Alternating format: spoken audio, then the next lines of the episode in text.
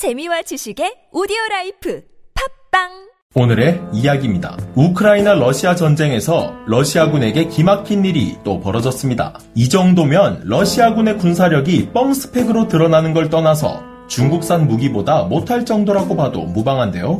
현지 시각 6월 24일 세베로도네츠크에서 러시아와 우크라이나의 접전이 최고조에 달할 당시 러시아에서 우크라이나군을 괴멸시킬 최종 병기로 대공미사일을 발사했었죠. 친러 루안스크 인민공화국 병력의 S-300으로 추정되는 대공미사일 4발이 하늘을 향해 치솟다가 한 발이 갑자기 긴급 유턴하며 그대로 발사대를 향해 내리꽂는 일이 벌어졌는데요. 이게 얼마나 기가 막히냐면 쏜지 몇 초도 되지 않아서 바로 유턴을 했다는 것입니다. 보는 이로 하여금 경악을 금치 못하게 만드는 일이었는데 이것이 실제로 동영상에 포착되었죠. 그런데 이번에는 동영상이나 사진에 포착되지도 못할 만큼 순식간에 러시아의 보급 상륙정이 가루가 되었다는 소식이 전해졌는데요. 우크라이나 러시아 전쟁이 시작된 당시 오데사 지역을 봉쇄하기 위해 러시아에서 부설한 오래된 수상기뢰들이 해류를 타고 케르치 해협을 통과해 마리우폴 앞바다까지 쓸려 들어갔다고 합니다. 마리우폴 앞 근해에는 우크라이나와 러시아군 모두 기뢰를 설치한 일이 없었는데 아무 의심 없이 보급을 담당하던 상륙선이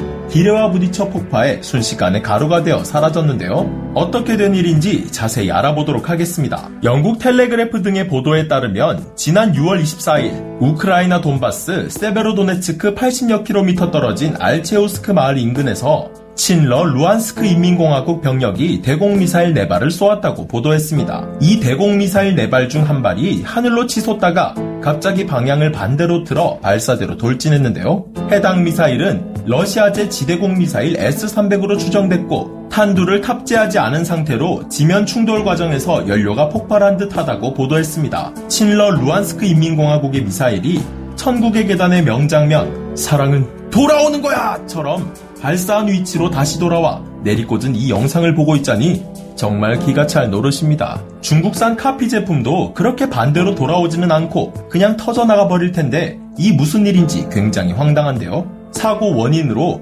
우크라이나의 전자전 공격이 있었거나 러시아군의 GPS 입력 오류가 있었을 것으로 추정되나 지금까지 정확한 원인은 밝혀지지 않고 있다고 합니다. 그 이후 러시아군이 오데사를 봉쇄하기 위해 본인들이 깔아둔 기뢰가 마리우폴 앞까지 들어와서 자신들의 상륙정을 가루로 만들어버렸다는 뉴스가 보도되었는데요. 사실 이런 황당한 러시아 해군의 사고는 소문으로만 떠돌고 있던 검증되지 않은 사고였으나 이번 사고는 사실로 확인되었습니다. 현지 시각 7월 3일 우크라이나 해군 당국의 보고에 따르면 기뢰에 가루가 된 러시아군의 함정은 온다트라급 상륙정으로 현지 시각 6월 30일 마리우폴 항구 인근에서 폭발해 승조원 전원 살아남지 못했다고 밝혔습니다. 흑해함대 소속의 온다트라급 상륙정은 서방 해군의 LCM에 대응되는 소형 상륙정으로 소련 시절부터 건조되어 왔고 길이 24.5m, 폭 5.2m, 만재 배수량이 107.3톤에 최고 속력은 11.5노트로 소련 시절에는 흑해함대의 주요 연락선으로 사용되었습니다. 온다트라급 상륙정은 T-72 전차 한 대, 혹은 GAZ-66 트럭 2대, 22명의 최대 병력과 50톤의 화물을 실을 수 있어 예이스크 항구에서 마리우폴 항으로 보급을 담당했는데요. 세르게이 브라추크 오데사 지방군 사령부 대변인의 말에 따르면 우리 당국은 6월 30일 마리우폴 항구 앞에서 러시아 해군 흑해함대의 D-106 상륙정이 기뢰와 충돌해 침몰했다는 사실을 확인했다고 밝혔습니다.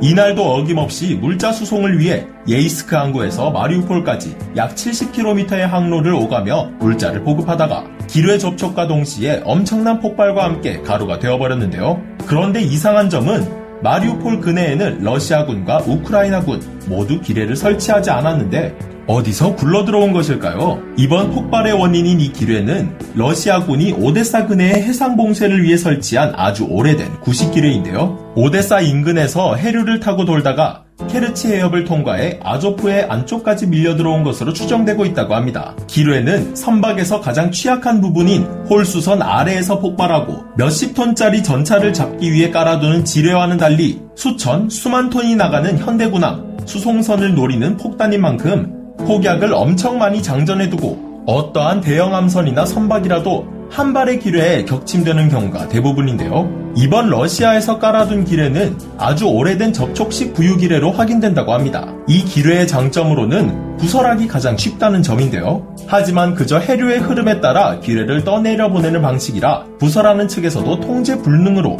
그건 난 모르겠고 뭐 아무나 맞겠지 라는 식으로 막 설치하는데 이게 바로 러시아군이 부설하고 러시아 함정이 폭파된 이유입니다. 해류를 따라 막 떠다니기 때문에 모든 드리바가 대형 사고를 일으킬 가능성이 높은 만큼 소외하기도 굉장히 까다로운데요. 때문에 케르치 해협을 통과해서 돌고 돌아 아조프해까지 들어간 것으로 파악되고 있습니다. 러시아는 현재 세바스토폴 흑해함대 앞에 기뢰를 제거하기 위한 소해 작전에 소해함 4척을 모두 투입하고 있어서 아조프해까지 투입할 여력이 없는 것으로 확인되는데요. 뿌린 대로 거둔다는 말이 이 상황이랑 너무 잘 어울리는 것 같습니다. 오늘의 이야기 마치겠습니다.